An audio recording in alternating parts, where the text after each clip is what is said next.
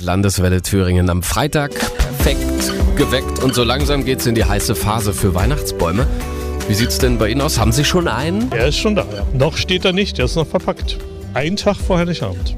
Okay, also da ist man schon vorbereitet, aber für viele geht's wahrscheinlich erst dieses Wochenende los.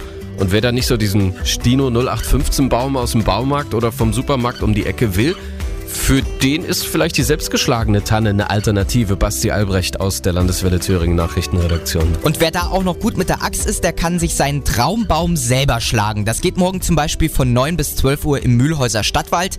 Da hat man dann die Qual der Wahl zwischen Blaufichten und Nordmann-Tannen.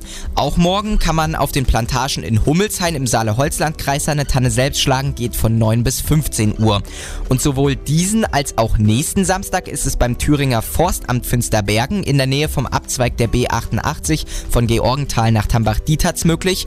Und da gibt's sogar noch den ganz besonderen Service, denn auch in der Woche vor Weihnachten ist es da möglich, Weihnachtsbäume zu schlagen. Die Preise beginnen übrigens bei 7 Euro pro laufendem Meter. Ganz ehrlich, ich würde es auch mal probieren. Allein für dieses, guck mal, den hab ich gefällt Gefühl. Okay. Hast du denn eigentlich schon einen Baum, Thomas? Äh, ja, so einen künstlichen. Vorteil, kein Genadel in der Wohnung und der Transport, der war auch mal sowas von stressfrei. Das hat nämlich der Postbote gemacht.